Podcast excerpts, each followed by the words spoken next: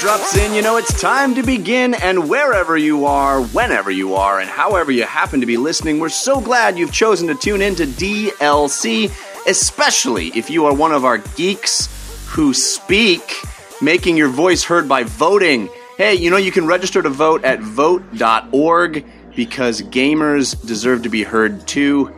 And it is time right now to be a gamer and celebrate games because DLC is your downloadable commentary for the week delivered the way we love it to be, completely free. And that's thanks to our sponsors this week, Casper and Linode. They made that possible, bringing the show to you.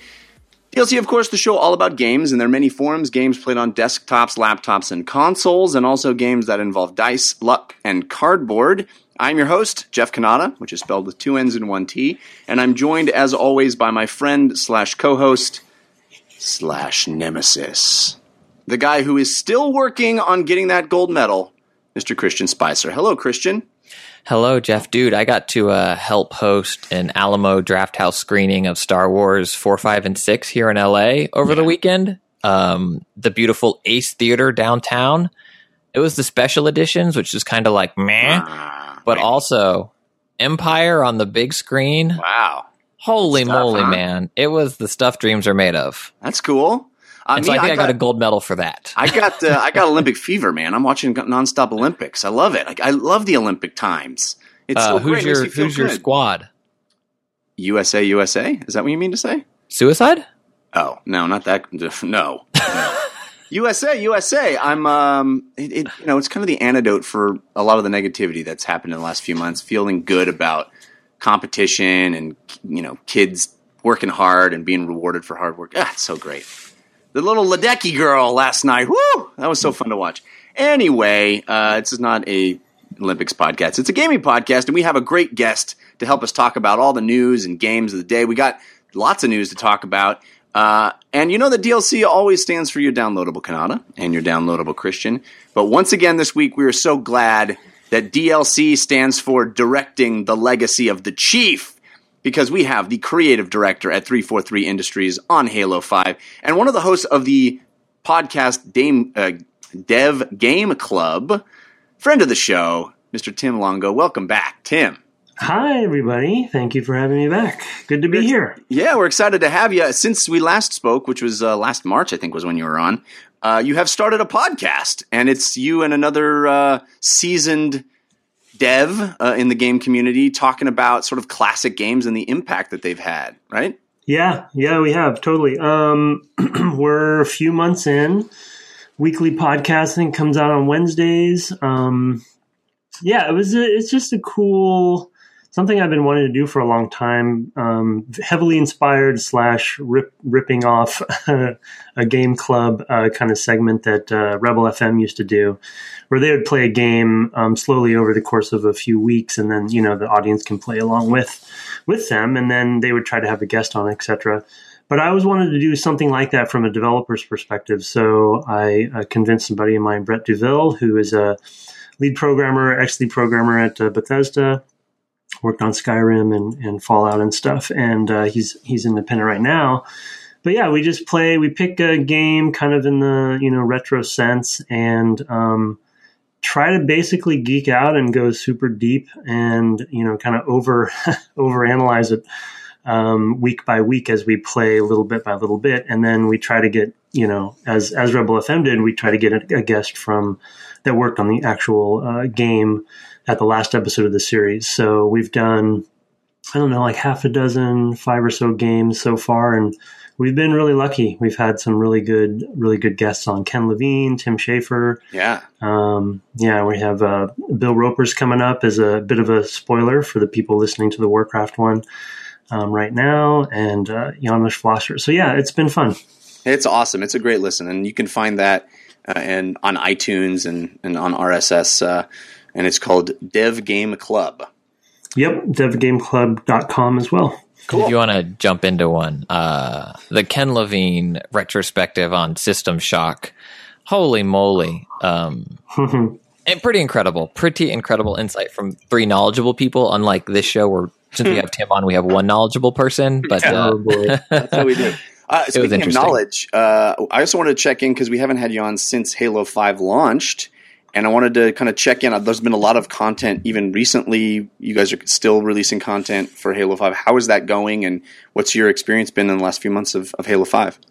Oh, it's it's actually going really well. Um, I'm it's I'm really proud of the team and sort of our live effort. We've we've gone we've had monthly updates um, pretty much since we've launched uh, up until this last big one that we had in June with like with the with the firefight stuff, and uh, it's been we bit off more than we could chew. Uh, I'll say, and the team has been working really really hard since we launched, which um, you know is hard to launch a game and then keep working on a game um, that whole time. But yeah, actually, it's been going really well, and we we uh, this isn't you know definitely not a, a, plug or anything, but we're really proud that like all our maps and stuff are free. So um, so we have you know a bunch of other stuff that comes with it. Uh, it's been yeah, it's been um, it's been a big learning experience for us for sure, but uh, it's been been going well. And you guys are still continuing. There's more stuff planned and a roadmap. Yeah, we have a, we have a few more updates coming. Um, it's going to slow down a little bit, but uh, as we look to the future. But uh, but yeah, um, still still um, still going. You know, doing the live thing. Very cool. All right, guys, uh, let's get into the show proper and start the way we always do with story of the week. Story of the week. It's the story of the week. Story of the week. It's the story of the week. Story of the Week is the part of the show where we make our case for the most important stories that happened in the world of games this week. You can always submit stories by using our hashtag on Twitter, that's DLCSOTW, or by visiting our subreddit, which is 5x5DLC.reddit.com. Great stuff happening there all the time. And you can also submit emails to us. We're at dlcfeedback at gmail.com. I got some emails coming up later in the show from some listeners, so uh, we encourage that. Love hearing your feedback on the show. Uh, but Tim, you are our guest, so you get first pick of stories. What would you consider to be your story of the week? So, as much as I really want to pick the StarCraft HD, I, I didn't. I hadn't read the uh, the MMO um, Tibia story until you guys surfaced it for me, and that sounds crazy. I'm a huge MMO fan. Um, I've loved all of them or most of them. Still play WoW, and just when I read that, just cracked me up on on that guy getting to to level nine ninety nine, and then he disappears. yeah, uh, I was like, what is that all about? So I don't know. It's just a weird story of the week for me, but I had to pick it because because it's such a wacky thing. This might be my favorite story of the week as well. Uh, this was submitted to me uh, or to us by uh, Dan Amon, who sent it uh, via email to dlcfeedback at gmail.com. And uh, it's, just, it's an article that uh, Patrick Klepek wrote for his new position at Vice Gaming. And it's fascinating. So, this MMO Tibia, which has been around for 20 years, one of the oldest uh, MMOs still being played, and I guess it has a pretty healthy player base still after 20 years. They say 12,700 people are still playing Tibia right now, which is yeah, that's amazing. Yeah, I mean, for a 20 year old game, that's pretty insane. Uh, you know, it's not you know it's not crushing it on the numbers, but the fact that this game is still being updated and still being developed, and people are still playing it, and the community is still active. Well, there's this one fella. who's really playing it. And the, the, the crazy thing about this MMO Tibia is that there's no level cap. You can level forever. They're not going to stop you. But Ah, just like in a lot of role playing games, the calculation for the next level's XP requirement is just um, an equation. It's just uh, exponentially more than the one before it. So, it uh, like for example, to get from uh, where it is it level one to 145, you need 49 million XP. okay, so the most XP you can get on one character, one kill, is a boss that drops 35,000 XP. Okay, so to get, let's say, for, for example, from level 49 to level 50, you need 112,900 XP. So almost 113,000 XP, and one kill only gets you 35,000. So you got to do that a few times, and I'm sure that's not easy. It's a big boss, it's the highest character in the game. So there is this door that exists in this MMO that they put in 20 years ago that, or I don't even know, if it was right at the beginning, but it's been around a long time. That said, you can only use this door. You can only go through this gate if you are level 999. And that is ridiculously impossible. And yet, this guy this week did it. He got to level 999 in Tibia. To give it some perspective, uh, this guy's name is Kharsek, by the way. He goes by Kharsek as his in game character. Uh, so, to get from level 998 to level 999, you get you need to have as much experience as going from level 1 to level 145. So you need to get that 49,650,700 experience just to go from level 998 to level 999. The next highest ranked character in the game is 60 levels below this dude. so he it took him 9 years of playing this game and he finally got to level 999. Oh, by the way, side note, one of the aspects of this MMO Tibia is that if you die in game, you lose XP. So that makes it even harder to. It's not like you know if if he does something wrong, he will lose some XP along the way. So it's a little challenge, even more challenging. So he gets to level 999, and as Tim referenced, he went through the door, and no one has heard from him since. I love it. He goes radio silence. Yeah. And he's either super pissed or Yeah, there's just a sign on the wall when you go through the door that says "You've wasted your life." Yeah. no, I he's he's actually working on Goddess now for with Millennium. That's Yeah, right. was the reward. yeah, right. Uh, well, the devs ha- have said that they're respecting this guy's decision. Like he achieved it. They're not going to say what's behind the door. They're not going to. They're to Oh, let him okay. decide whether you know he wants to reveal to the world, and he hasn't. Um, it's pretty. This is pretty crazy. As a developer, do you like the idea that there is this like crazy unattainable carrot at the end of a ridiculously long stick, and that somebody's going to do it? I do no. That's why I chose this because we love that stuff. That's what that's you know that's where Easter eggs kind of come from. And there's there's stuff in um, in Halo Five that people still haven't found. You know that Right. that some some designer or somebody put in there, and we love that stuff. I love that this one was so front and center and advertised by them. You know, and I just I hope they had a plan from the beginning on what well what it was going to be. Um, yeah, I just it's so it's so awesome because players, you know, they'll they'll go all the way. You give them that you give them that carrot, they'll find a way to do it. You Jeff, do you remember in WoW? Uh, sorry to interrupt. Do you remember in WoW early on they had they used to have um, like skeletons working working like on certain tunnels in the game, kind of for areas that were not open yet. Yeah, Yeah, I just love that notion of like this concept that you know eventually something like that you know will open up. Right, right, totally.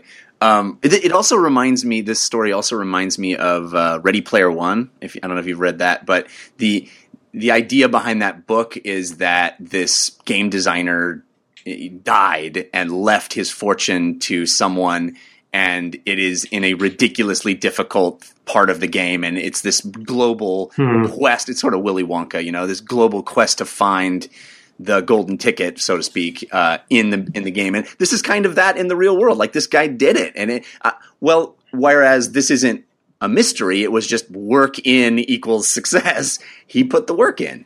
Um, pretty crazy. Yeah. Christian, what do you think of this? Well, yeah. Hi, this is uh, Christian Spicer, investigative reporter for the DLC podcast. Tim, you had mentioned that there are secrets in Halo 5 still yet to be undiscovered. Can I get a confirmation that Master Chief's desert cloak is somewhere in the game? Is that. Did we get a desert cloak confirmation? Wow, that's some some pretty good reporting. I got to say. Yeah, Thanks. I'm, uh, you know, I'm working at Vice now also. So, um, Oh, nice. Good job. Congratulations. Thanks so much. Um, please know that was me making fun of myself, not making fun of uh, anyone over at Vice. I would not be able to do the investigative reporting that they do. I think that this is awesome. I think it's insane for me personally to. I am too much of a moth to a flame with a new game. I would see that and be like, "Oh yeah, buddy, level nine nine nine here. Ooh, Warcraft," and, then I would run away and, and never go back to this game. But I, I think I mentioned this, you know, way back when when you know, Jeff started dabbing his toe into MOBAs. I am envious of people that have their game and that commit to something. And maybe this player Um, he or she has other games that they spend time with too. But I am always envious of the people that commit to the thing or, or run, you know, 10 seasons of Madden in between Madden releases and stuff like that. Like that is really, really cool. And I wish I had the commitment for anything like that other than my family, which I'm currently on uh, year 13 and I've yet to get through that door. So maybe, Well- maybe soon. I, I think this is pretty uh, a pretty positive story overall. It's a it's a cool thing to think somebody did this, and the idea that he didn't do it for any personal gain, like he didn't get on the internet and be like, "I know what it is, everybody, follow me on Twitter or whatever." He literally just kind of like did it quietly, and then you know succeeded and moved on. The dark side of this story, which really makes me sad, is that deep in this article, Patrick mentions that while he, when he sort of got notoriety and when it became clear that he was getting pretty close to 999, a bunch of people would go into the game with him and steal his high XP kills and try to like mess him up and prevent him from Ah, doing it. jeez. And it's like, come on, why do why do people have to ruin everything? Seriously, Yeah. that's so annoying. Yeah, it kind of reminded me of the the the old um, Ultima Online story when um, Lord British showed up, you know, and, Yeah. and and that whole fiasco. But I, I I love this story because I feel like deep down I am like this guy. Like if if I had infinite time and they put that challenge in front of me, I would go after it, you know. And and I didn't have you know uh, other things, other obligations Right. because that just it scratches, it, it pushes just all my buttons. It's interesting. Yeah, he's sort of living the dream in a very specific way. yeah, exactly. uh, Christian, what do you got for a story of the week? It's just a news tidbit again coming out of the the hot um, outlet that is becoming Vice game, Gaming, and it looks like the rumors are September seventh, which is my little brother's birthday, so that's probably why it's happening then. Day But- before my child is due. Oh, so you will be uh, eagerly awaiting this uh, announcement as well. um, it looks like the rumors are Sony is going to have a press conference unveiling the PlayStation 4.5 or Neo or whatever you want to call it. They'll be having it in New York, and it's kind of multiple sources have confirmed this to Vice, and it looked like it was a French video game site that kind of reported it first, and then Vice was like, okay, well, yeah, we've heard all this. Also, let's get our post out there as well. Uh, I think this is interesting because if this thing is being unveiled in September, you know, kind of right around the corner, I'm curious if it's going to come out, you know, what the launch is. The original rumor was it was kind of looking to come out around the time of PlayStation VR, even though you don't need it to run that. Um, but the end of 2016 is a window that is quickly closing. So I'm curious if they do a September unveil when they try to trot this thing out with you know the monster that is Morpheus. Um, I'm sorry, Scorpio. God, too many code names.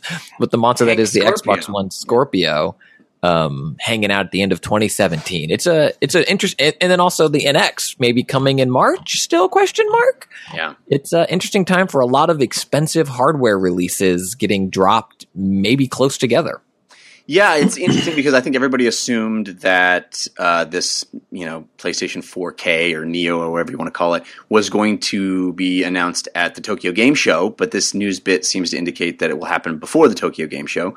Um, and you know, we we already have the Xbox One 4K. It's uh, the S is out. You can purchase it. Um, I'm tempted, but that Oh, I thought you were going to say you did. I was like, Um, oh no. well, the, the reason I bring that up is because I probably would have if I didn't know that Hank Scorpio was coming out, and I and I, which leads me down the next path, which is like, there's nothing to say that PlayStation isn't prepping their Scorpio, their sort of next big leap, and they're just not telling everybody like Microsoft did. They're just saying, "Well, buy this one too, and then we'll we'll tell you later about the other next one you can buy." And I, I mean, I know um, Tim is a first party Microsoft fellow, but uh, it does seem like strange. Like the, literally, if I didn't know that Scorpio was coming, I would would have probably gotten a Neo because I do have a 4K TV. So But then would you have been angry if, let's say, the end of 2017 Scorpio dropped? And Tim,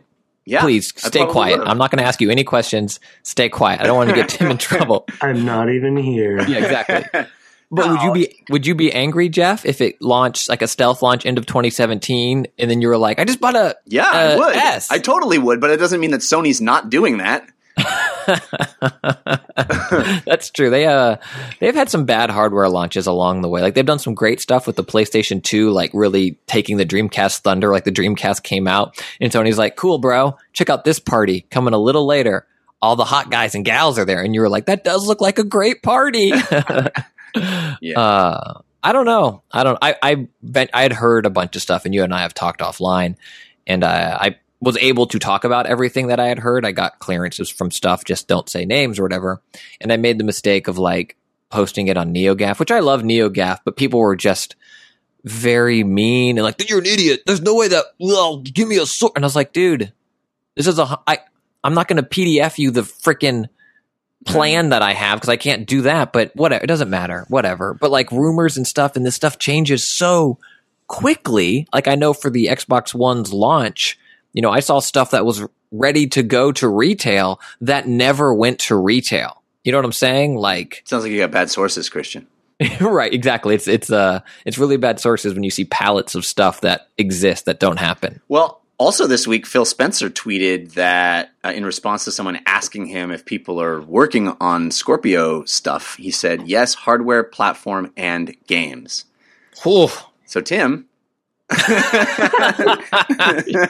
Oh, why am I on today? Jeez. you are not able to say anything, I'm sure, but uh, it's pretty exciting. I mean, 4K gaming, as somebody who has a 4K set, I, I'm definitely excited about that. Is there anything that you want to comment about? Me? No, I mean no. no. All right. Uh, do you guys have? Do I forget? Do you guys have four four K TVs? I do, yeah. You do. Okay. And I do, you notice? I'm just curious, as a consumer, do you notice a difference yet, or Yes. is it what's? You I do. When I watch uh, Netflix streaming or Amazon Prime streaming in 4K, which I which I can do uh, because my television has like native uh, Netflix and Amazon apps on it, so I don't need to Oh. have any other device inputting 4K to it. It just natively, you know, seeks that content. Um, Right. it, I definitely can tell the difference between 1080p and 4K. Uh, and Christian, you've been to my house and you've seen it's pretty impressive, right? Well, I need. I haven't seen 4K. I need to come over because, like, of my my tech friends who I love and trust, it's like you and Cheapy D at, at Cheap Ass Gamer, and he is a owns a 4K TV as well, and he says time and time again, like, don't do it. Get the biggest 1080p TV you can. Like, 4K is not worth the price. You know, more and more, you kind of don't have the option It's to harder not to get it. buy a TV without 4K at this point. Like you, it's Yeah. hard to get one. But he says, you know, he can't really tell a difference. Like he and his wife, and he has people come over, and he's kind of like, eh, I mean, I guess, but he's not seeing the huge jump. And then every time you talk about it, you're you're kind of raving about it. I also heard Tim's dog start barking. I think the Microsoft black suits showed up just, just in case. Yeah. I have five minutes, and then one disappeared. well, I think the, I think the kind of content that you will you will see the biggest difference in is gaming content. Is you know Mhm. Pixels and uh, you know uh, polygons. I think uh, video is you got a whole bunch a range of things affecting that. Like what did they shoot it on? What it's co- how is it compressed? All that stuff. Sure. If you're being rendered in that resolution natively and displaying it on that television, that's I think is going to be the most impressive way to see it. This is a total side note. Did you guys see that picture? I can't. I don't have the link because I wasn't planning on mentioning it. But the The Witcher Three screenshot that was taken with Ansel or whatever the Nvidia Yeah. Screenshot, and it was like a thousand or a million pixels or whatever, and it starts off as just like scenery, and then you can zoom in all the way, and you can see the loaf of bread in the room behind him. Yeah. It's insane. Oh no, I haven't seen that. I'll see if I can find the link when someone else is, is chatting. But it's it's crazy, and apparently with I think it's Ansel is what it's called. Like you can render a picture at any you know pixel amount you want. It just have the time. So set your computer for you know to render for a week or whatever, and come back and get this thing. It's crazy. Well, I think both of you guys uh, I picked great stories, but I think you're ignoring sort of the biggest story, which is uh, all of this uh, hullabaloo. I'll use I'll use that word hullabaloo about uh, No Man's Sky's being released, and uh, we talked a lot last week about the guy who paid twelve hundred dollars to get it early and was streaming and all of that stuff, and we went into that. But um, it turns out that he wasn't the only person playing it early. A lot of these retailers were breaking street date, and uh, people were buying the game early and starting to stream it on Twitch. And then some outlets did the same. Polygon, Kotaku. Uh, they were because they could. They went to the store and bought it and brought it home and and uh, started streaming it. And then, of course, um, Sony PR got upset about that and started issuing requests for them to take it down. and um, there was a lot of discussion about it. And then that led, leads into the fact that there was this massive day one patch that sounds like it's changed the game a lot from the experience that that early streamer had and that even any of these outlets that were streaming the game before it was released properly. Uh, big, big changes. Ch- changes of the sizes of the worlds uh, in the game, changes to the sizes of the galaxy, changes to inventory, uh, changes on how creatures behave, all kinds of stuff. The entire universe generation algorithm was altered. Um, and then that leads to an article that was picked up by a lot of these outlets uh, that was written by um, Rami Ismail, who is a designer from uh, Vlambeer, who basically kind of just wanted to pull back the curtain on what day one patches are about and how they're kind of inevitable in the in the console era or this where we are now in the console era, and they're they're not a sign of laziness from developers, and they're not a sign of some sinister plot to change your game or to make what's on the disc irrelevant or whatever. That is just a, a factor of how things are certified and how long it takes. We certainly have the perfect person to speak to this on the show today. Um, I'm wondering what your reaction to all of this is uh, with this with with how this has has unfolded over the past week, Tim. Yeah, I mean, it is it is a tricky one to talk about because depending on what kind of game you're making. I have a what if for you guys that I I have no actual you know corroboration. I don't know anybody at at um, at the at the company making No Man's Sky. Um, but I'm wondering if the, basically you know before they blew up when that first trailer came out and kind of they got all that sort of attention and then Sony you know kind of started you know, backing them. I, I, don't know as you know exactly what Sony's been doing to support them overall, but sounds like you know they've been definitely helping a lot. This could have been this this kind of um, I don't know live or more sort of flexible uh, shipping mentality could have been their plan all along, really. And the big variable that shifted for them was that they became a big Sony game and um, you know, uh, discs became a really important part of of their you know their new business model. Um, and so I'm not necessarily trying to defend a big patch at launch, but I'm just wondering if really this is what they had kind of they had planned on working on the game right up until launch all along, you know, and the fact that you have to press discs and you have to get that stuff out so early, that's a reality of manufacturing you really can't avoid. Mm-hmm. Um, and it happened so so far out that I mean, obviously, you know, we we do day one patches as well, and and it's it's definitely not something that um, that that I would you know defend as some sort of intentional thing. It's just people want to make the best game they can, and so they're gonna you know they're gonna work on until someone pries the keyboard from their their cold dead hands and they want to fix that last bug. They want to do that last thing. Now, in this case, it sounds like the patch was pretty enormous.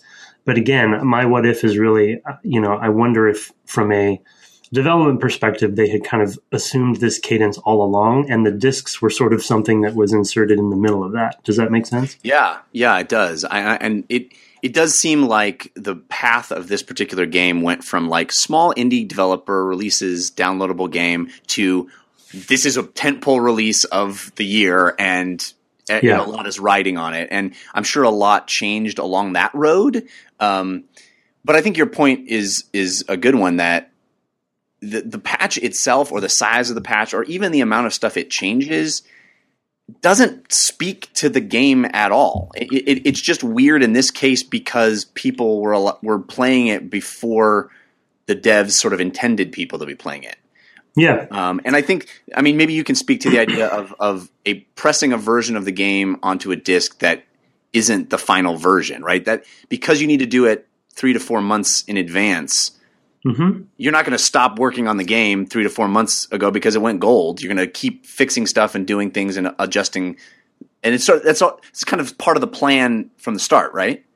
Yeah, ideally, you know, ideally you want for us it's a little different because because the disc we we started with the disc model. You know what I mean? Halo has, and so we may we may think about it a little bit differently. We want that day one patch to be, you know, to be reasonable. But I still think that I mean, if you think about the the way that they design this game and the goals that they have, you know, fully procedurally generated and all of that stuff, and the you know small team, they've probably designed their tools and the way that they develop to be very flexible and kind of ever changing. Um, I would hope that once the game comes out, they're going to keep you know making changes to it um, for the better.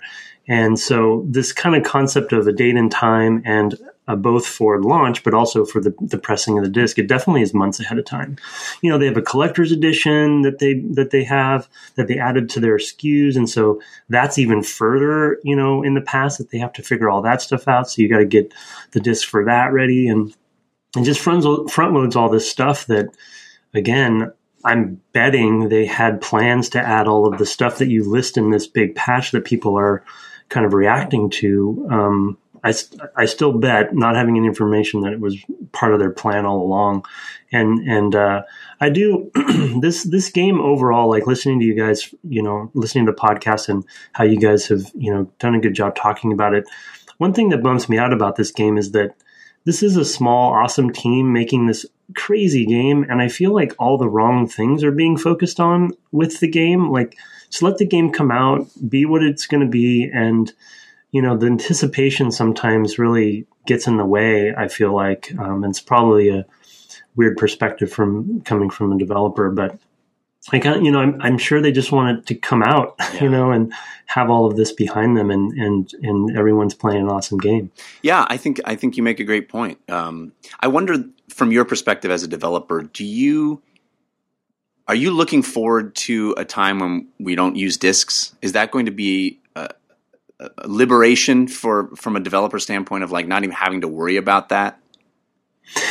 Yeah, my my short answer is yes for me. yeah, um, I've been, yeah, I mean, I've been developing for twenty years now. I realized, and so the disc part of it, there's this, there is this kind of funny thing where that's too nostalgic to really be useful for me these days. But it's just sort of that that concept of pressing a disc and having a box in your hand of a thing that you made is pretty cool and exciting. And the and the the lack of tan- you know the intangible aspect of everything digital is weird sometimes because it's hard to really wrap your head around. But as a consumer and as a developer, the, the just kind of the, the digital aspect of everything, I, I think it's kind of a no brainer. I feel like music's already gone there.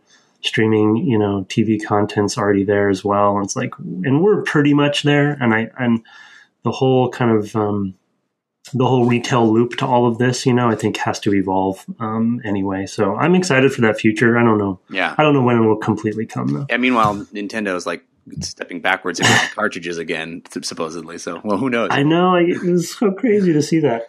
Christian what's your what's your uh, perspective on this I mean, my question is, what is a disc in the sense that you know we need to get this disc out, but now they're playing the game as the you know not intended because they don't have the day one patch. I mean, we had conversations about this way back on the weekend confirm days, where you know the idea that infrastructure in the U.S.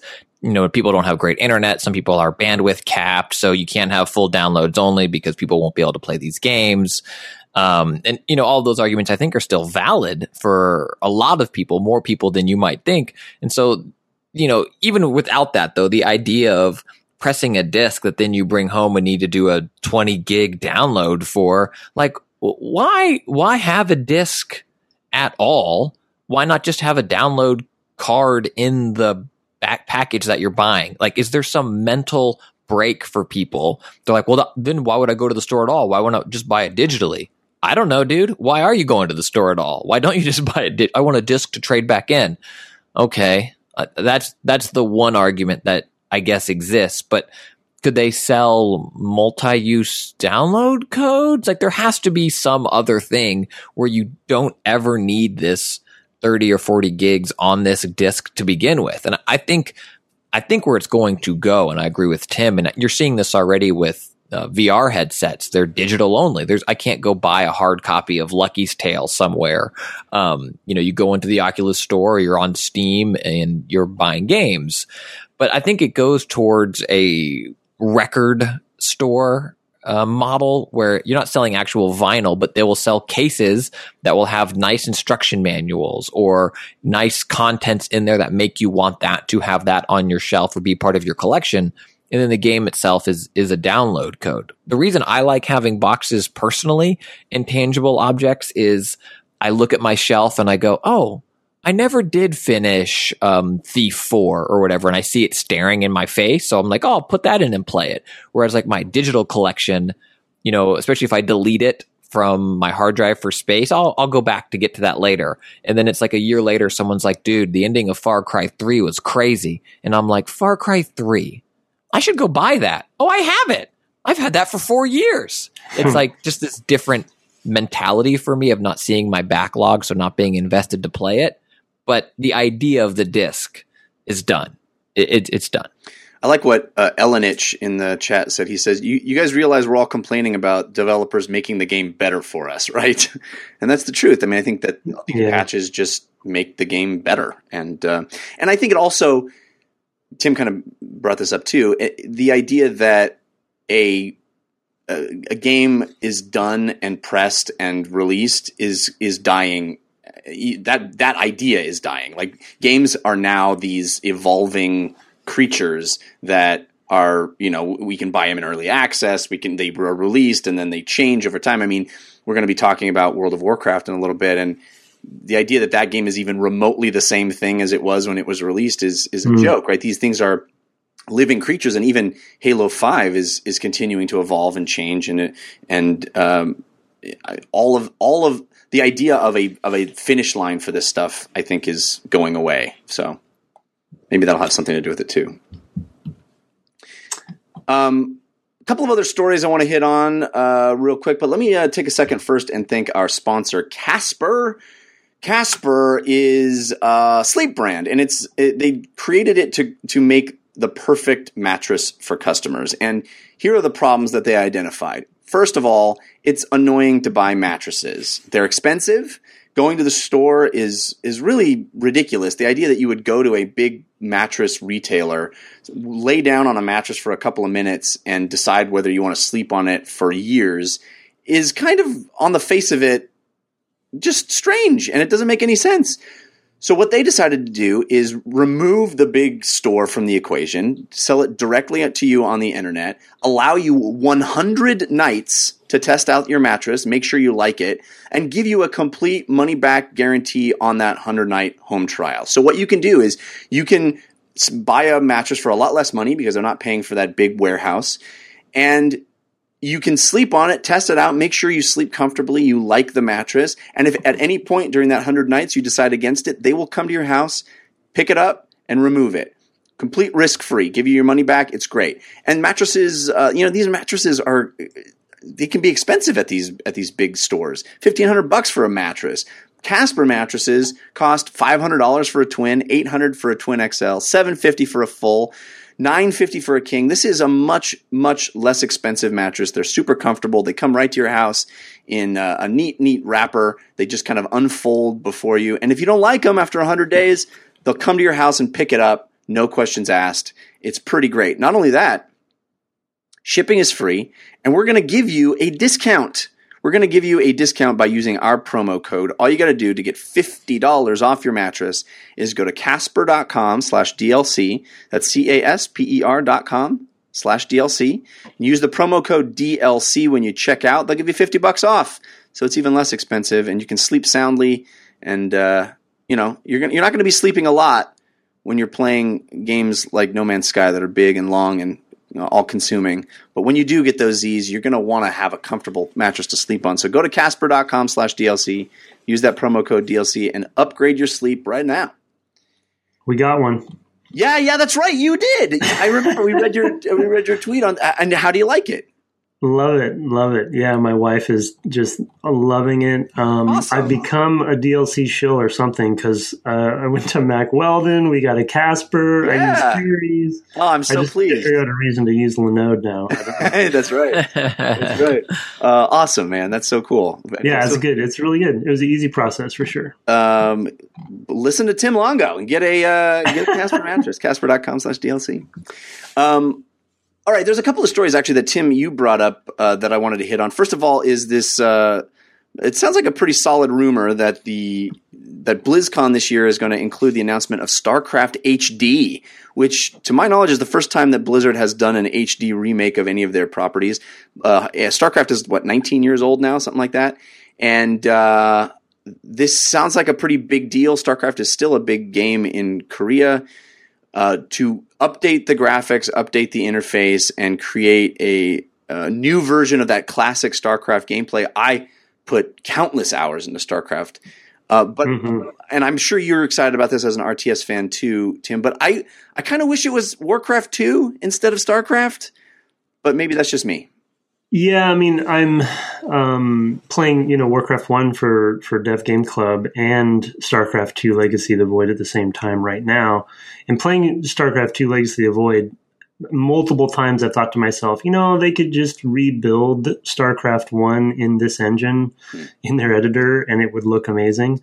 But I agree, playing 1, I, I would like to play, I would like them for them to do a, you know, to do a remake of 1 or 2 really. Because you can't, I don't think you can get those any like digitally. They don't have. think maybe so they have either. two. And, and the fact that we have StarCraft two: Legacy of the Void kind of scratches that itch for a modern Yeah, good point. StarCraft, and there's nothing that scratches the itch of a modern feeling Warcraft. I happen to think Warcraft 2 is the best of the series. I know people love Warcraft 3, but for me, Warcraft 2 is the kind of game we just don't have anymore. Uh, and that was the one that really made me love the series. So, uh, but we'll talk more about uh, Orcs versus Humans in what we're playing in the playlist segment. But uh, I, I'm I'm excited to see what BlizzCon has to offer this year. It's pretty exciting. Uh, and the other story that you brought up is um, you put in the in our rundown here is the fact that Pokemon looks like it's going to be banned in Iran. Um, what, what, what did you? Why did you want to talk about this? Yeah. Um, well, obviously, I mean, you guys have been talking about Pokemon off and on, you know, the whole time. So, so maybe you know, there's a lot of kind of weird stories coming out with that game. I mean, obviously, it's a big, um, interesting new thing for our industry, and so I played a little bit of it um, some more this weekend and kind of just wrapping my head around it. But I saw this actually this morning, um, reading it, and there's when you I don't know when you get to the point where governments are getting involved with with something this specific um, because of security concerns or something like that. It it is a it is a it's a game that is permeating you know kind of culture right now, and maybe it'll maybe it's a flash in the pan. I don't know, but this one just you know whether whether it be lawsuits or other governmental and there's other some some other government stuff happening in the U.S. that I don't I don't think you guys have talked about yet with with um, Pokemon Go stuff, but they have um, what is the Ministry of what is Yeah, the super um, creepy name, like you know, Ministry of Culture and something. virtual yeah virtual spaces or something Yeah. it's just this crazy ministry that they have that that i guess is is in charge of this stuff and Ministry of Culture and Islamic Guidance.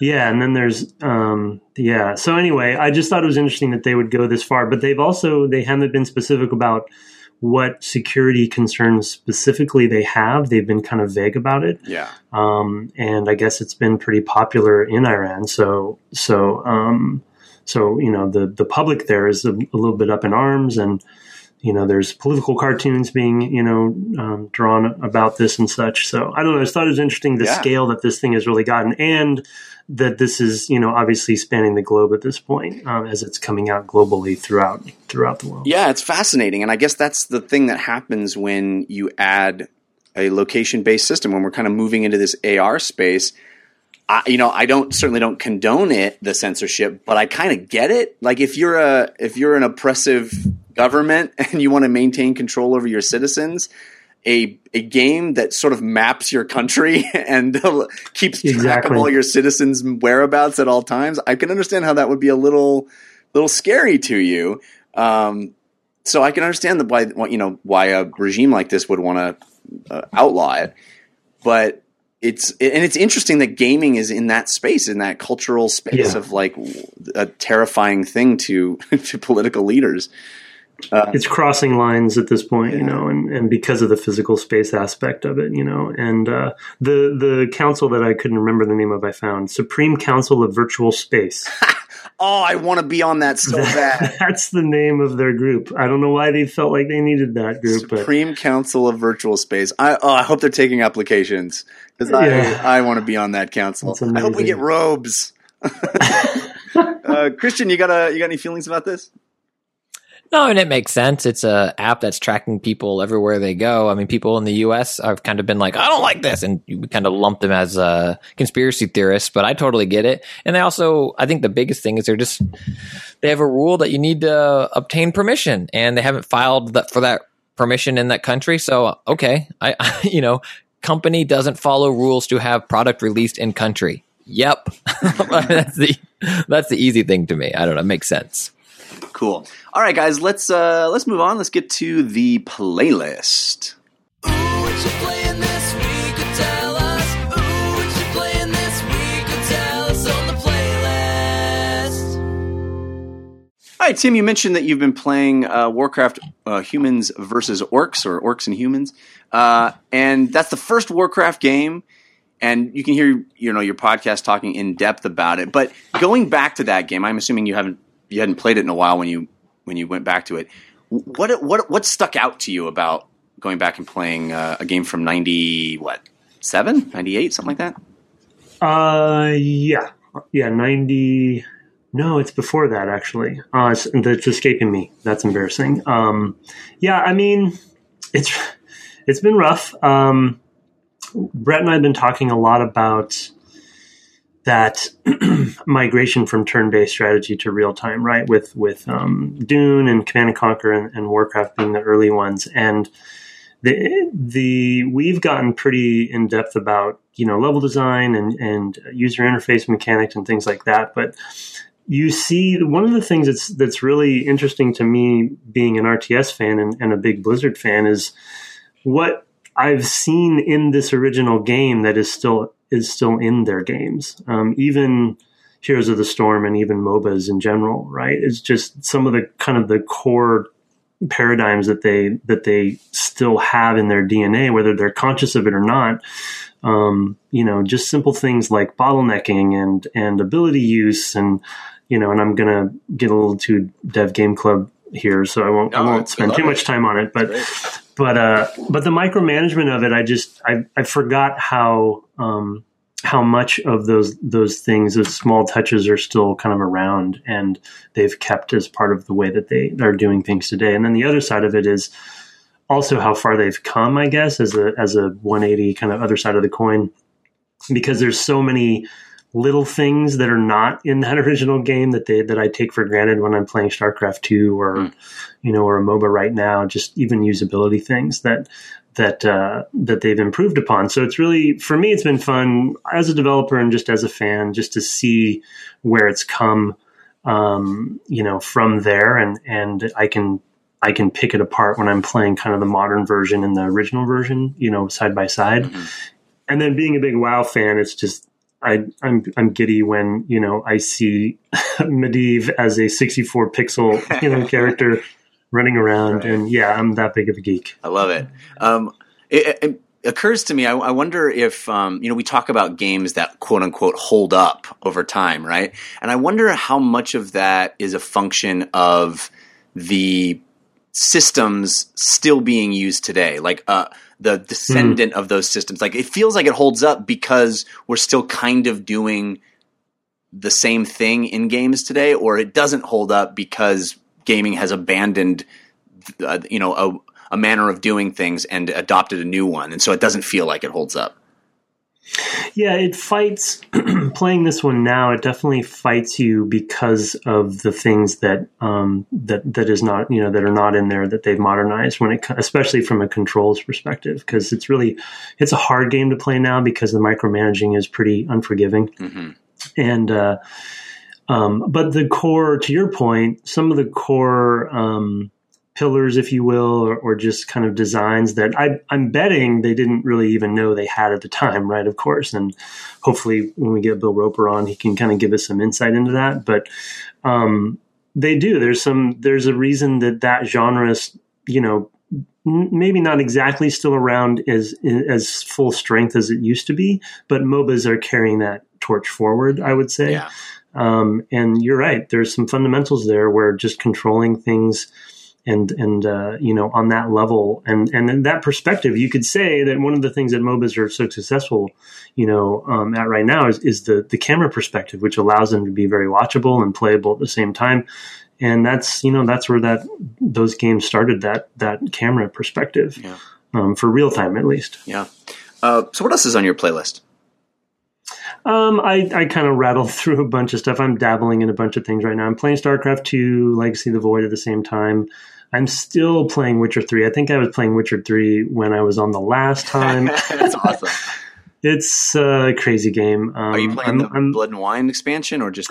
I haven't quite gotten there yet. Yeah, I'm still, I'm kind of OCDing out on being a completionist in the core game. So awesome. it's taking me forever. Um, and I'm gearing up for uh, Legion for a while coming out. I'm still a MMO geek, Yeah. so um, kind of leveling up some stuff and and uh, prepping for that. Well, let's geek out a little bit on that because I reinstalled WoW Uh as well, and I re- re- uh, restarted my subscription. Um, even with a baby on the way, I'm like, "Oh, how's that going to work? We'll Oh, see. jeez. But um, uh, I'm excited because next week I think is the or this week is the you know early access. You can start a, a demon hunter and and have access to that stuff. But we already have the big patch that basically changed every class in the game completely messed with all the mechanics and added a whole bunch of new content and changed like added transmogrification into the game so now you can any item that you've ever touched by any character you've ever played the skin for that item is now available for you to change the look of your character and it's this like daunting pain that opens up that just shows like the reams and reams of work that all these artists have done over the 10 year lifespan of, of WoW. It's like, oh my God, you can just sift through all of the different skins for boots that some guy had to make. Uh, anyway, so what is your, uh, are you, are you, have you played the new patch or what's your return? Only a little bit. Yeah, I haven't dug, dug into the transmog stuff, um, and I'm trying to actually get a couple characters up to 100. So I'm still playing a little bit older content to prep for that. Nice. But yeah, I mean, so far the the the rebalance and changes um, seem pretty good. I haven't, you know, I haven't noticed anything crazy yet, but uh, um, I'm excited about the Demon Hunter for sure. Yeah. How, how far have you gotten in? Uh, I my my sort of MMO group that I play every game with. Uh, everybody's diving in and deciding. Like we're it's all in the planning stages right now. It's like okay, what character we want to boost because we're going to get Right. a boost to 100, and what characters do we want to make sure we get up to uh, 100 now so that we can get to 110 when it comes out? And are we going to play Demon Hunters? And who's playing Demon Hunter? So I, I have my my my paladin that I've sort of had to relearn because paladin has such huge changes, and I have a fire mage that uh, I'm trying to get up to 100. That was like a 95 or something on a server that I want to get up to 100. So I'm, as you are, are doing as well. It's all like like prepping for the new patch, Right. new expansion. Yeah, Yeah, I don't know what it is. I, they still got me. Like, Yeah. there's been so many expansions, and somehow I'm still excited about the next expansion. This, you know, and this one, I will say, I have some skepticism because it's kind of the whole, you know, the Illidan thing rehashed, and I don't know how that's all going to play out. I feel like there's a little Burning Crusade itis coming on, you know, Mhm. here, but I'm sure it'll be much, much better. But I, I just, I don't know what hooks they have gotten into me, but I just every time I come back. yeah. It feels like coming home again. It really does. I, I you Yeah, know, I take a year or two off of the game and come back, and it's like, oh yeah, it's like a like a comfortable shoe I'm putting It's on. familiar. Yeah. Yeah, yeah. Christian, how about you? What do you got on your playlist? Oh man, Marvel Ultimate Alliance. These hooks are deep. There are two games. I have two PS4s, which is and also dumb, but like one I take with me on the road and is in the living room, and the other one is in my office. So I have I've been playing Ultimate Alliance one on the one in the living room, and then two in the office, and it's like late at night. I have a hard time falling asleep, insomnia, blah blah blah. So I'm like, oh, what am I gonna do if there's only something? Okay, you win this round, Spider Man, and um the games still aren't good. My opinion of them of these remasters, the games themselves, perfection. Uh, these crappy um, ports of them are still crappy. It, the fixes are still apparently coming, but but not in yet. I think I talked about it last week. My favorite thing about these games, replaying them now years later, is the 90s comic book aesthetic in a video game that is pre the MCU version of all these games. And it's, you know, cranky grandpa white Nick Fury just being a jerk for no reason with like no backstory at all. And, uh, I don't know, they're fun. And Elektra also just like slinking around. There's like, it's like, uh, there's like Sweet Valley High drama in it where it's like, why would I be mad at Daredevil? I know that he dated Black Widow for a little while, but that's not why I think she's betraying us. Also, I can't believe he did that to me. And I'm like, this is great. this is great. It's so good. It's, and That's not the what I thought That's not where I thought you were heading either. no, it's so good. And that wasn't me, that wasn't me talking right there. I actually pulled an actual VO clip from the game. Like that's how it sounds. Um, and Spider Man is like, uh, what? Oh, what does Spider Man say? His like his quips are just. They're like Spider Man and his amazing friends quip, but a little more sassy. Where he, he says like, "Oh, you're talking to me, huh? Neat." That's the best. Uh, in the chat room it. here, it looks like. Oh, where did it go? Uh, oh, Stats One says, Spicer, you should try Tibia. Get back into that retro Get into- gaming. yeah, you get get on that 999 level trip, man. Go go for it. You might not know this, but if you upgrade all of your characters to level 999 in Marvel Ultimate Alliance, you can do it, but only because there's a bug in the game because these remasters are crappy. I. Um, I have been playing uh, a bunch of Abzu. Uh, well, there's not a bunch to be played. It's very short, but it's. Um, have you guys heard about Abzu? It's the it's the um, new sort of. I, I would guess you know a lot of people comparing it to Journey or Flower, and it definitely scratches that same itch.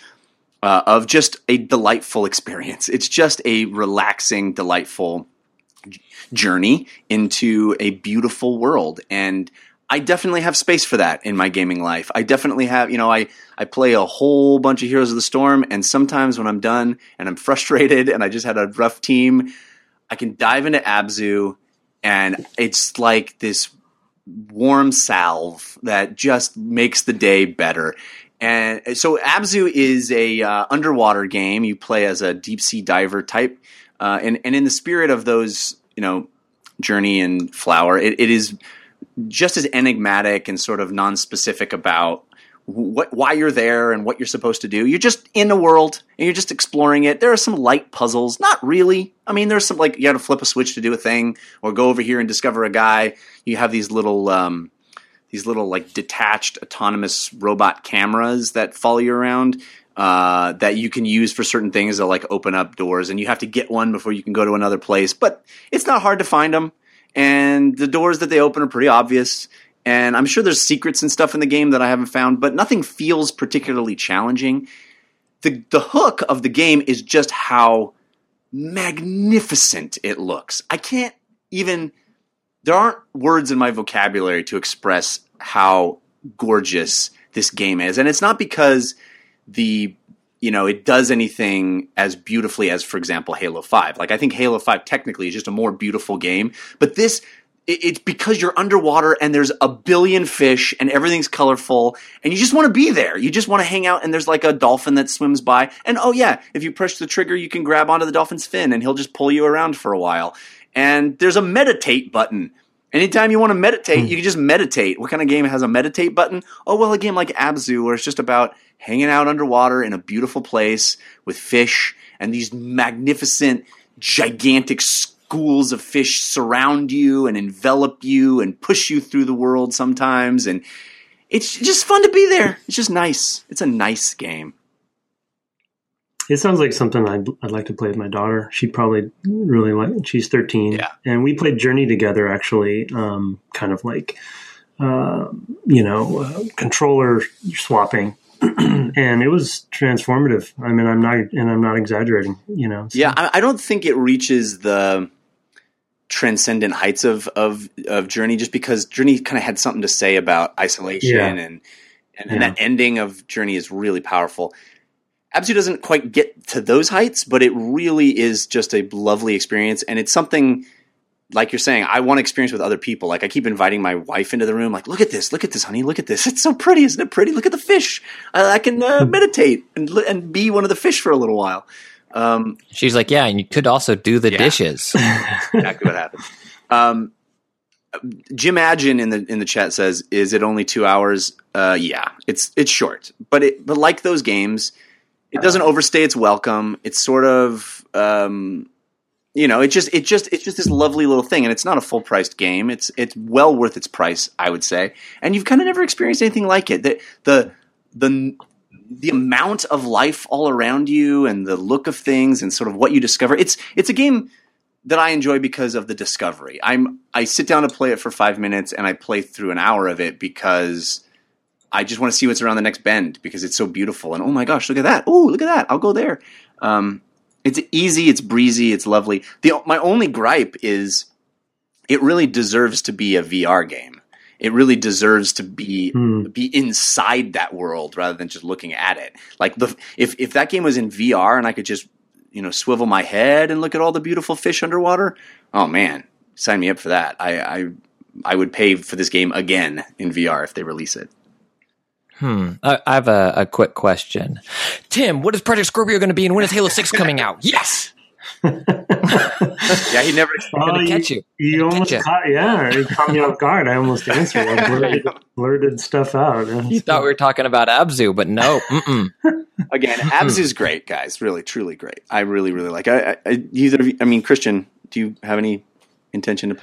I have interest, but I, you know, again, gaming budget. Looking at um, money I've already spent, how I spent sixty dollars on Ultimate Alliance one Yeah. two. Sixty dollars. How Wait, could you? wait a minute, sixty dollars. That's an S and a D. How could I H C I? Oh, boy. Okay. Uh, that's why. I'm Um, backwards is Scorpio, by the way. That's how we. That's how we never get Tim Longo back on the show, Christian. That's okay. I like his wife better anyway. Oh, Um, jeez. that had a dub- that had a not intended double meaning. Um, Uh, I'm interested in this game, but I'm not going to buy it. I have also been playing No Man's Sky, but I can't talk about that until Oh. tonight. So it's poor timing on our show. So we'll be talking about that tomorrow. I will say this because people heard me talk about the half hour that I played at an event a couple of months ago. I will say that the beginning of the game is much better context for what you're doing than anything I saw in that half hour of just trying dropping me in the middle of the world. So, so I'm I'm encouraged. I will talk more about it uh, next week, obviously. All right, guys, let's uh, let's get a little VR up in here with our VR talk. Virtual reality. VR. Virtual reality. Just VR. and Christian's VR2. Um, Christian, it's time. You're in. You're in the VR world with me. It's happened. We did it. We did it. And by we did it, I mean you bought it. Well, yeah. I mean, really, though, I've been asking myself, like, why did I buy a headset? And it's mostly just because the voting has kind of been settled on our VR bumper, but now we need a new one. So, You want to? Yeah, that's funny. Uh, so you Um, got yourself an Oculus Rift. and It literally arrived like an hour after we finished recording last week, right? Yeah, I think I texted you. It blew- Amazon, I did it. I went through Amazon because when you order directly through Oculus, it was like $60 of shipping. And I was like, no thanks, Facebook. Um, Amazon was like, hey, it'll be free. And by the way, it shows up today. I was like, woohoo. Um, so it showed up early and I unwrapped the thing and I dove right in. And um, you know, people on my YouTube, which is Christian Spicer seven one three, I have you know me going over to your house and playing on your Vive and then on your retail Oculus. And but for my, I dove in and for my first home experience of my own Oculus, I wanted to go all the way. Which I also have a, a stream of this up, but I jumped into Adrift. Which, if you know nothing about the game, picture the movie Gravity as a video game. It kind of opens with you um, it's first person perspective, and you're in your space suit, and your your space station has gone to hell, and you're not quite sure why, and you're kind of the only survivor, it seems, and you um, move around the world much as in gravity. That you know those little like psh, psh, psh, psh kind of things, um, whatever that is called, uh, and then that system becomes crippled a little bit and you are leaking oxygen. And so you have resource a resource management crisis of to move it consumes oxygen. Standing still breathing consumes oxygen.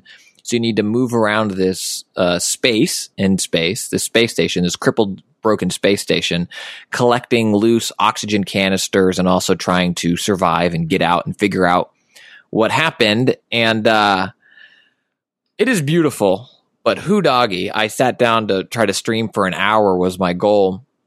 I think i made it 30 minutes before i was um done. I i didn't throw up and i wasn't sick the rest of the day but i was i was topsy turvy because this is xyz axis you're floating through space using just kind of you know whatever that system is called like you know sh- uh, little shoots of gas to kind of propel you. So once your momentum starts going you're in space. Like it's it's not stopping and you fly past a oxygen canister and you're like oh crap. Well i can just loop up and grab that. And then you loop up and then you're spinning and then you're doing a corkscrew and your brain's like hey dude you're spinning. And your your butt's like no it's not. You're still sitting in that chair bro. And then your stomach's like uh-oh. So you Um, you you expended the money to get VR, and the first thing you did was try to make yourself throw up. Well, I didn't think I was going to throw up. I put in my research. So I bought a few games. Um, I bought uh, Edge of Nowhere. Mhm. Um, I bought Void 21, which is kind of like an endless runner, spaceship, neon-y, music-y kind of thing. And I wanted something that was, you know, like super immersive. It's also, I think, out now on PlayStation 4. You can play Adrift on the flat screen, but everything I read about the game, you know, were like, this is beautiful. The the plot kind of gets a little clumsy and the constraint on your oxygen is a little troublesome because the world begs you to explore it, but you kind of can't because you'll suffocate. If you go off critical path, it feels a little too dangerous. Um, in terms of like trying to get the oxygen to get back where you need to go. That's a VR fantasy, right? Go float through space and just like look around and, and you can do like EV suit training. I had my wife do that. And that was she enjoyed it. It was very relaxing. Like I wasn't planning on feeling topsy turvy, but I played for 30 minutes of it and I, I'm, I've gone back and I'm going to keep playing it, but I can only handle about 30 to 45 minutes before my VR legs are, are, are done. But it's, it's incredible. Have you played it at all, Jeff? I haven't played it at all. No, I'd, I'd heard it was uh, uh, nausea inducing, and I kind of avoided it. But it does look really pretty. Um, it feels like not a experience I want to have seated. It feels like a it needs to have full room scale in order to not be. Puking. Well, it is Vive. It's on Vive now or coming soon. I think it's out now on Vive with touch controllers and that, you know, the rumors are updating it for Oculus as well. But I don't think room scale saves this from Yeah. feeling that way because you can't do It's a right there in the title. right, you can't do a corkscrew in your room, right? Like you need one of those Yeah. zero G suits or whatever. But uh, it's incredible. Was this game originally uh, Adrift? Was it originally designed for VR, or did it? Was it kind of in tandem? Do you guys I remember? think it was tandem. Yeah, they because it is Yeah. available non VR. Uh, and Yeah, it's a right. pretty short game, if I understand. But a lot of people, the the buzz that I've heard about this, because I was considering buying it too, because I need to try everything VR. Um, the buzz was that there's a mode that unlocks after you finish the game that removes all of the um, like oxygen requirements because the game is constantly asking you to get oxygen tanks to not Mm. die. And everyone says that when you unlock that, it's really fun. Like it's as just Right. a sort of hang out in space simulator. It's really nice, but because there's a a need to get oxygen and and before you die, it makes the game nausea inducing because you're constantly trying to move forward and move a lot. If you could just hang out and not have any pressure on you to move, you'd be much better. Right. Hmm. You have a timer, a ticking timer. So you're like pushing your luck trying to get to something. And then I had a thing where I had an oxygen tank and I consumed it. And then the, you're, you know, you, you discard it and he kind of throws it away or the player throws it away and it hit the one I was going for.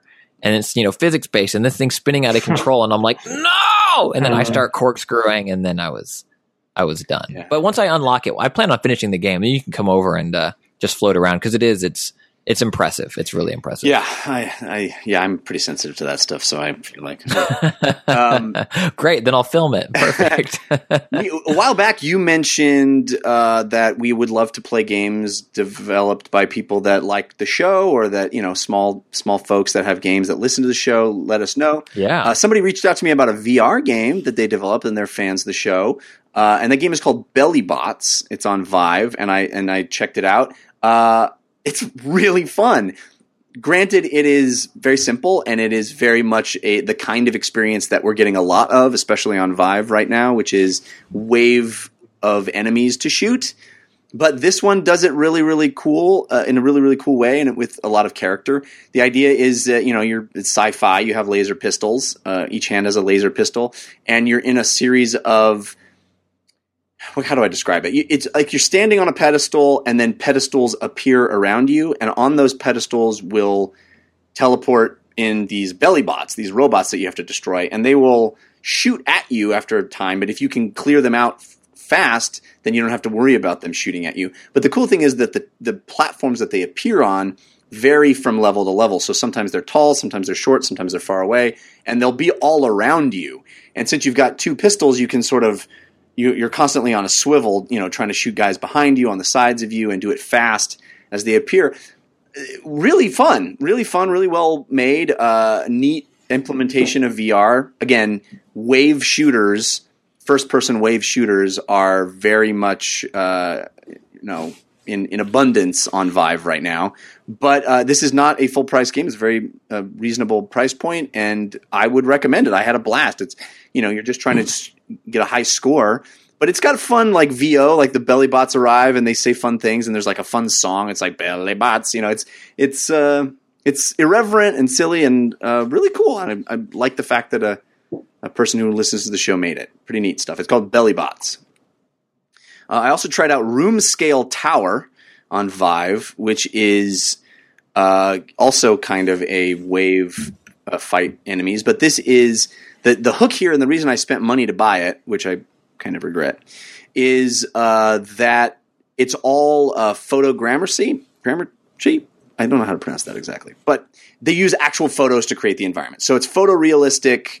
Uh, we're seeing applications like the Mars thing that NASA's doing, and the um, Everest that you can now buy on Vive now, which I've tried a few at a few events where they're using, or even in the lab on Vive, there's a couple of like a mountain range and stuff that they used with like thousands of actual photos of a real place. So these guys did that, but they built a fantasy environment. So they took pictures of actual stone walls and actual castles and things and built this fantasy environment uh, and it looks really really cool it really works but the game itself is pretty clunky they really doubled down on the whole room scale aspect of it and only recently in a patch have they added any way to move other than actually move in your room so this was the first game that i've slammed my face into the wall of my actual home while playing because Oh, serious? yeah, yeah. You, you have to actually physically move to get anywhere. And again, I should say, I should have said this at the top. This is early access, so this game is not out out yet. Uh, so a lot will change, I'm sure. But um, yeah, they really you really need a large space to play it. And with a large space, I think it would be really cool because you really you know you really wander around this castle and you really pick up swords and pick up bow and arrow and fight skeletons that come at you and stuff. And it looks great. I mean, it looks photorealistic. It's really cool. But uh, the the movement for non-room scale, like you have an option to add this sort of swinging arm movement that these guys developed, where you you swing your arms like you're running to uh, move. Uh, it's not implemented well, and it, it it's clunky, and the fighting itself is a little clunky. Like there's throwing axes and stuff that you can pick up that half the time I just drop at my feet instead of throwing. I try to throw it at the skeleton that's attacking me, and it just falls at my feet. So there's a lot of room for improvement. I think it's Sounds dangerous. yeah, yeah, it is. Uh, it is. I I slam. I literally walked into the wall in my house, and my wife's like, "Are you okay?" And I'm like, "VR, VR, honey, VR. It's all right." Um, so anyway, uh, I think you wait. uh, I would um, advise waiting a little on room scale tower. Oh, I, this is probably another topic that you can't comment on, but I know that a year ago, E3, you guys showed an AR experience for Halo uh, that was really cool. Uh, is there any ambition on your part or your team's part to sort of work in a VR or AR environment and put something out? Oh, I mean, there's ambition, and I mean nothing to talk about, of course. But uh, yeah, I mean, we're definitely keeping an eye on it. Halo, and you know, would be a good a good environment for that kind of stuff. But um, yeah, it's all all new to us. That yeah, the thing for E3 was you know a specific thing for for that E3. Um, uh, so yeah, nothing nothing to say at this point though. Gotcha. I do have a question for for Chris, or question for Christian, really quick though, um, that I wanted to ask when he said he, he ordered his last week, but I'm I'm I'm on the show, which is a rare thing, so I can actually ask you real time. What um, why Oculus over Vive? Was it the room scale thing? Yeah, I, I just the only space in my my little LA house that I would have room for a Vive would be my living room, which is also where my girls play, and it's very much a family room. And I don't want I you know my PC PC PC is in my office, and so I wouldn't want to take my fancy fancy PC and move it in there, and then set things up. I just unfortunately my office is is small and and wouldn't fit a Vive. I love the Vive. I still think um, raw data is the best VR experience, um, or I should say game that I have haven't played. I think the new things like version, which is even better. I know, I know. I keep waiting for you to invite me over, and it never happens. Um, but that's the main reason why I went Oculus over Vive is I just don't have the space for it where I would use it the most. I think if I set it up in my living room, my play times would be pretty limited, unfortunately. Yeah. Ah, yeah, cool. Just curious. Yeah. Yeah. Uh, all right, guys. Let's um, let's carve out a little bit of tabletop time. But first, I do need to thank our second sponsor, which is Linode. Linode is a hosting company offering high performance Linux servers for all of your infrastructure needs. Linode has it all lightning quick servers in the cloud, a super fast 40 GPS network, automated backups, node balancers, managed services, guides with step by step instructions, a simple but powerful control panel. 99.9% uptime, 24 7 support experts, and all the tools you need to get the job done right the very first time. And now, Linode offers 2 gigabytes of RAM for only $10 a month. Over 400,000 customers trust the Linode platform, including 5by5. All of the infrastructure on 5by5 is happily hosted on Linode. Getting started is easy. Just pick a plan, choose your favorite Linux distro, and pick from one of eight data centers in America, Europe, and Asia. Just visit linode.com slash 5by5 today to support the show and use promo code 5by5 for a $10 credit. linode.com slash 5by5. Simple, powerful, reliable. that was the best uh, Rick roll you've ever done. Yeah, that's also called Jeff forgetting that he needed to do that. and remembering right at the last minute. Uh, all right, tabletop time. Tabletop time, tabletop time. Right now, right now. Time, time, time. Um, I'm going to start by reading an email uh, because this email uh, warmed my heart.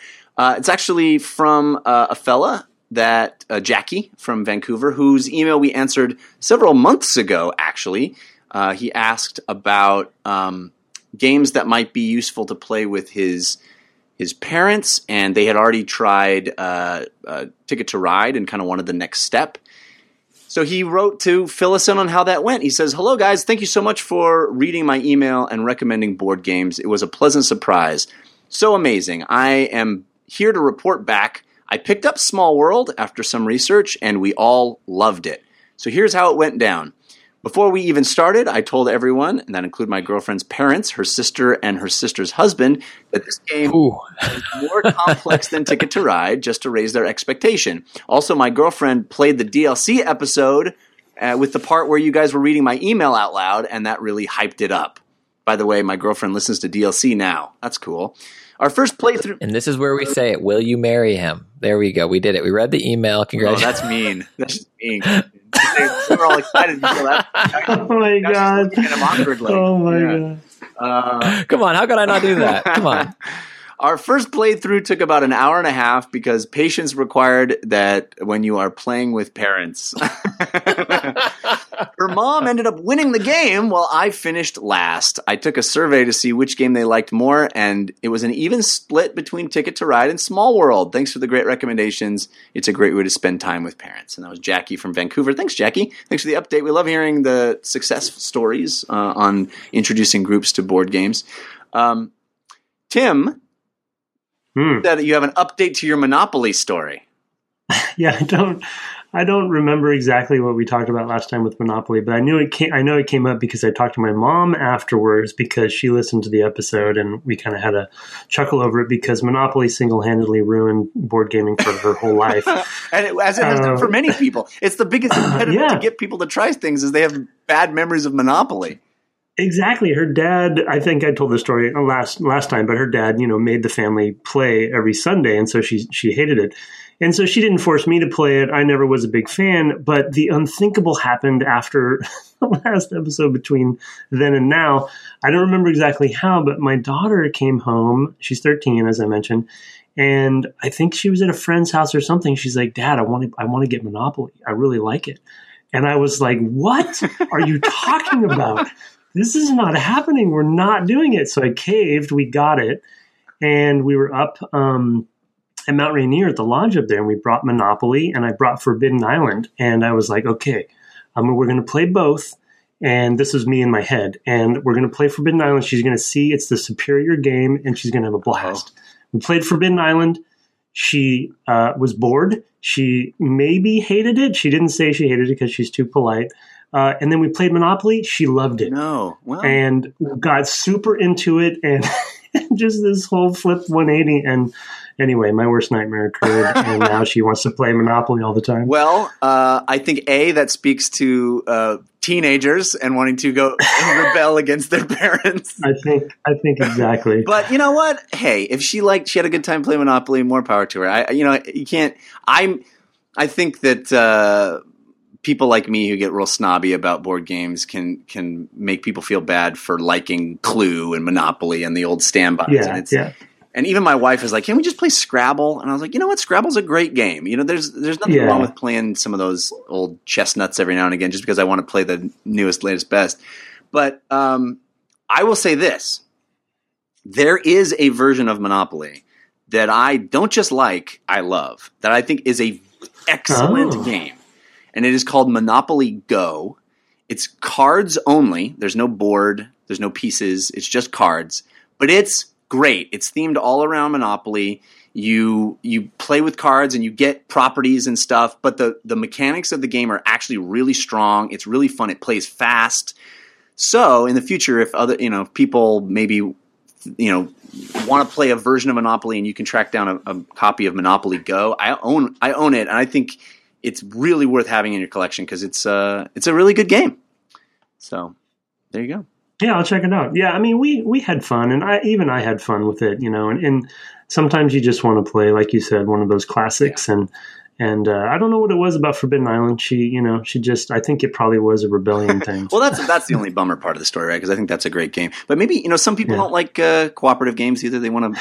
I think I think the co-op thing was part of it, um, and I actually surprised myself because I hadn't even played Monopoly in quite a while, and you know it's it's not it, it's not so bad. You know, there's some fundamentals there. We even talked. I know this is super lame, but we talked about capitalism while we were playing, and we kind of we kind of as a family, and we're kind of talking about the sort of weird. I won, of course, and so I kind of schooled them on on on, on all that's that. cool. Yeah. Did you guys play it lit, like straight up by the rules, or did you house rule anything? Because a lot of people have weird like house rules for Monopoly.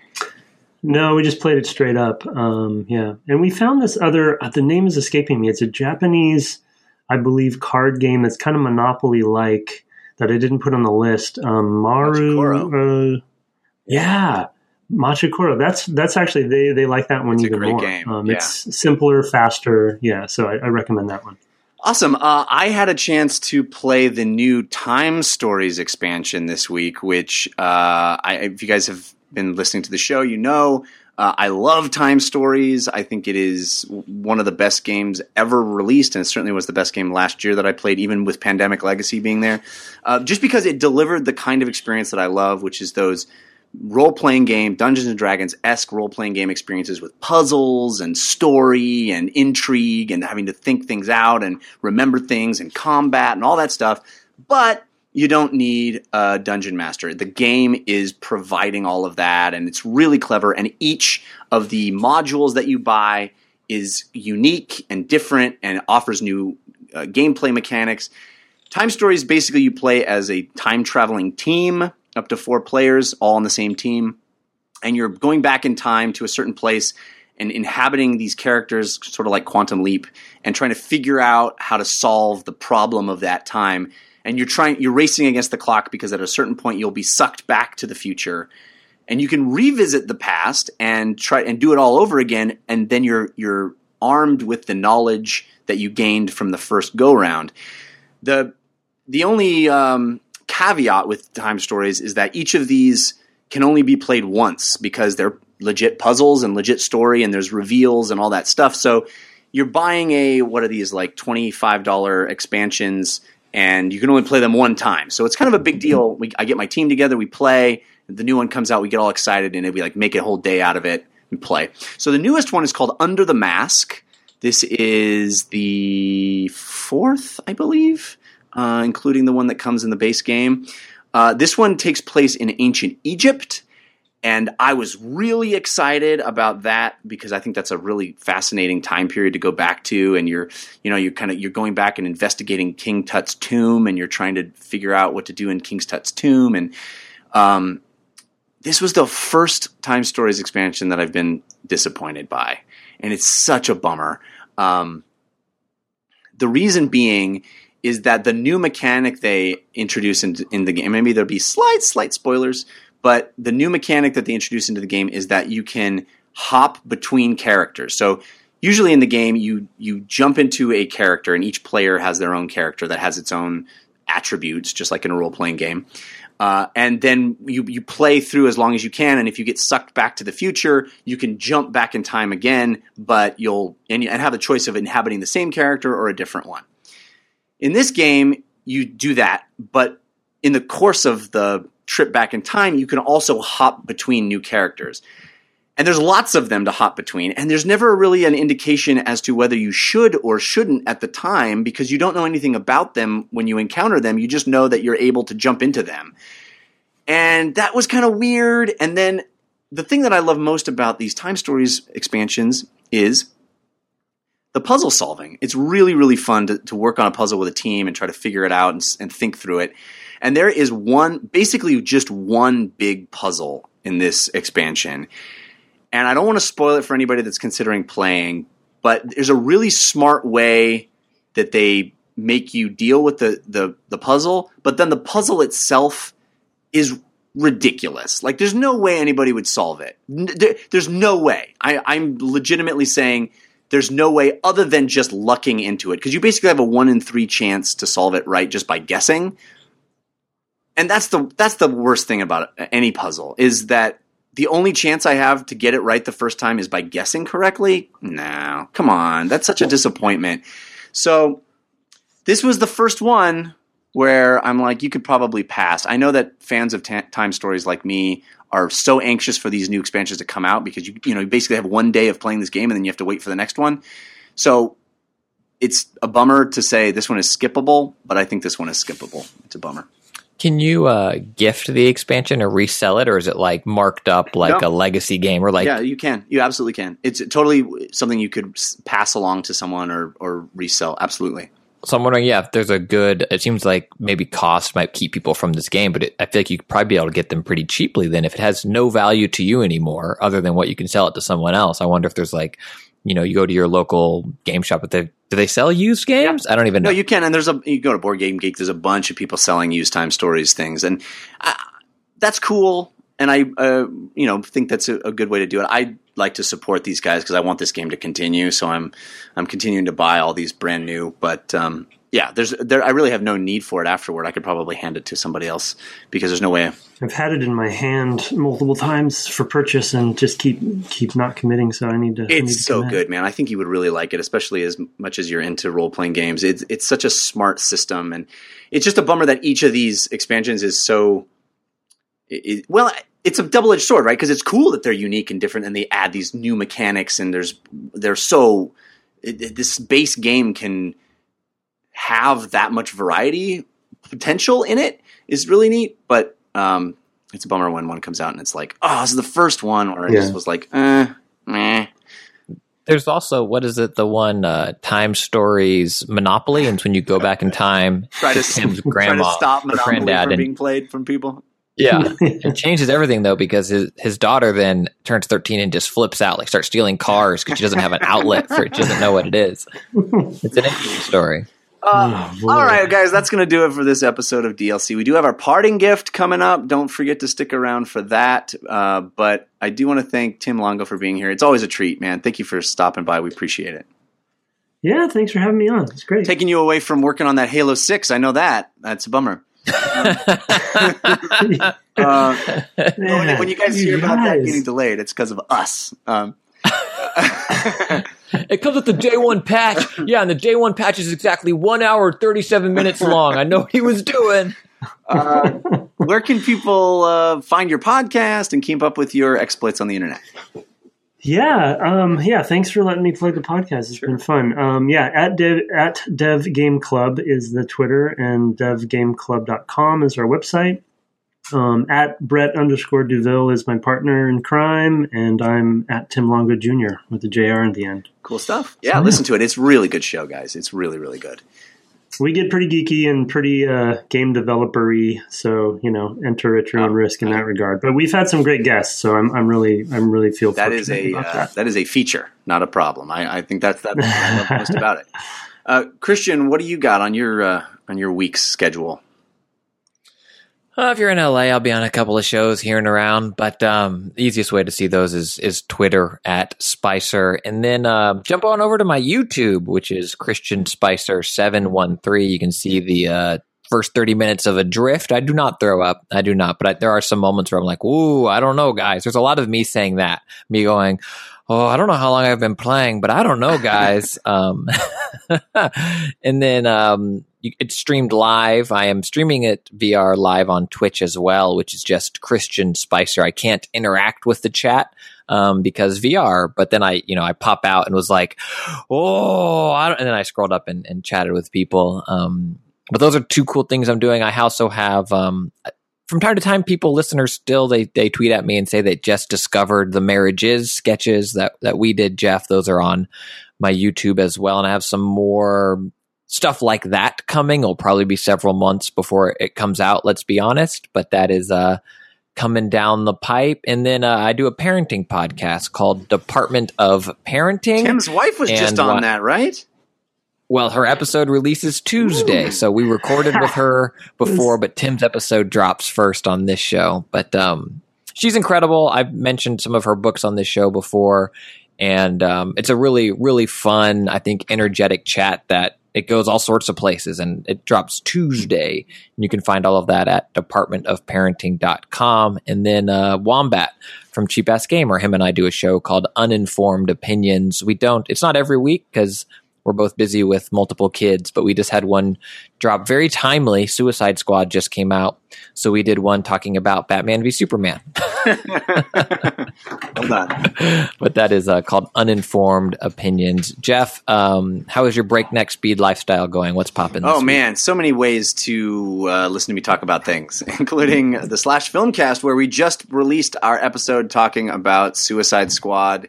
Uh, I would, uh, I would venture to say that our discussion of Suicide Squad is better than Suicide Squad. it's more entertaining and fun. Uh, certainly less narcissist or uh, nihilistic. Uh, maybe more narcissistic, but less nihilistic. Um, uh, so listen to that at uh, slashfilmcast.com. And uh, also you can listen to me and Chris, or, uh, Anthony Carboni make the funny at uh, wehaveconcerns.com. Also, tomorrow daily on CNET, uh, we're in our last few episodes of that show. We're, we're shutting that baby down and we're launching a new thing. So getting the, get while the getting's good at tomorrowdaily.com. Uh, I will also say, well, let's just get to the parting gift. Let's do that uh, right now. We'll go to our parting gift. Hey, give us a suggestion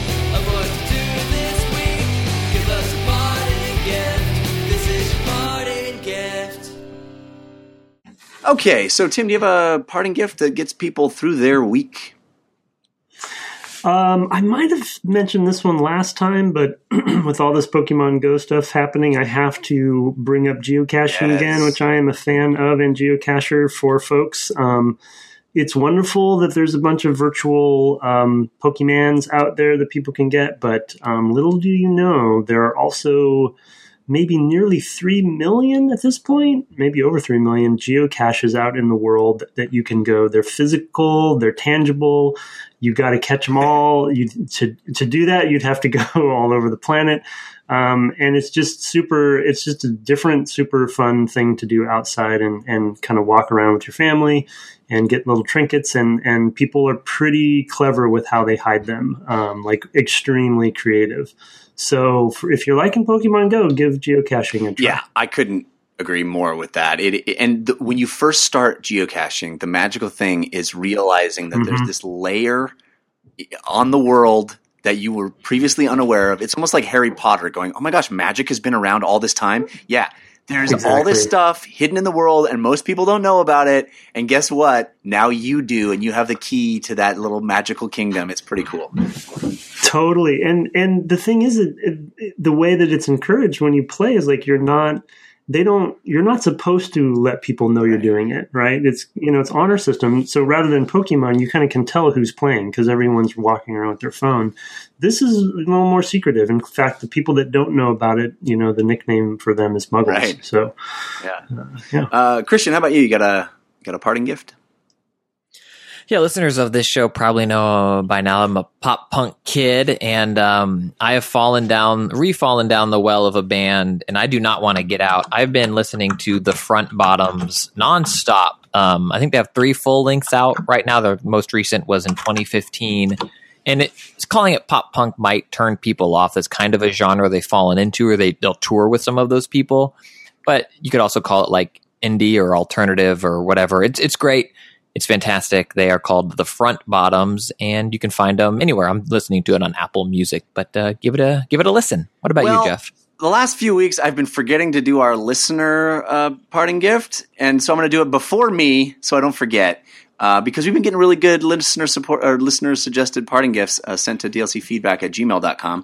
Uh, this one comes from Tony. He says, uh, I wanted to throw in a comic book suggestion that not only works well as a unique parting gift for the show, but it also serves as a superior alternative to spending your time and money on Suicide Squad. I urge people to go out and read Gail Simone's fantastic work on Secret Six, the early 2000s run, not necessarily the new 52 reboot. It's a fun and daring comic that shows that a team of misfits work so well together because they need each other and have nobody else who can accept them. It has great top tier DC character cameos, wonderfully balanced and well written lead characters, including women, and some hilarious dialogue that complement the excellent action set pieces. The series has also been collected into a few paperback trades for convenience. Hope some people check it out. Tony. Thanks, Tony. That's awesome. I have not read uh, uh, Secret Six. Have you, Christian? I Yeah, have so not. You gotta check this one Um, out. it's good. Oh, yeah, you have Tim. Yeah. yeah, yeah, it's good. Gail Simone's good she's overall. but, yeah. Yes. Um, so thanks for that suggestion. If you want to have your parting gift on the show, send it to dlcfeedback at gmail.com. Mine is going to be a movie I know most people can't see quite yet. It's not coming out for another week, but I need to talk about it now because I got a chance to see it early and I just want to put it in your mind to keep your eye out for it. Kubo and the Two Strings. This is the new uh, Laika movie, the guys who made Paranorman and uh, Coraline. I think this is their best movie that they've ever done. If you like The Legend of Zelda or Star Wars, you know those two little properties. This this is in that pantheon. It's it's a story of a young boy who needs to fight evil, and he does it by you know getting a sword and armor and conquering the back, going into dungeons, fighting skeleton. It is that, but done with stop motion animation. That's some of the most beautiful uh, work I've ever seen. It, it is great, great, great. So fun, so imaginative, so beautiful. Uh, it is, it's great. So it comes out, I think, next week, or you know, I'm not exactly sure the date, but uh, definitely keep it on your radar and rush out and see it, especially if you have kids. This is so good, so good. Kubo. and Oh wow, those those two, those two uh, references you made are pretty. pretty yeah, huge. I mean, it, it's got its own unique world. Like it's um, sort of a Japanese uh, samurai version of those things, but uh, it's great. Wow. It's great. All right, that's going to do it for this episode of DLC. Uh, thanks again to Tim Longo and Christian Spicer for hanging out. Thanks to all the people that helped us with uh, musical bumpers, including Patrick L., Sean Madigan, and Zero Star. Uh, thanks to all the folks in our chat room. We appreciate it. You make the show better by hanging out with us. And thanks to all of you who downloaded the show and shared it with friends. That's how we get the word out. So we really, really appreciate that. Uh, we will be back next week. Oh, don't forget to vote or register to vote. Vote.org. Keep saying it all the way through November. All right, guys. Uh, we'll talk to you next week. Until then, think about what you put out into the world. Make it a better place.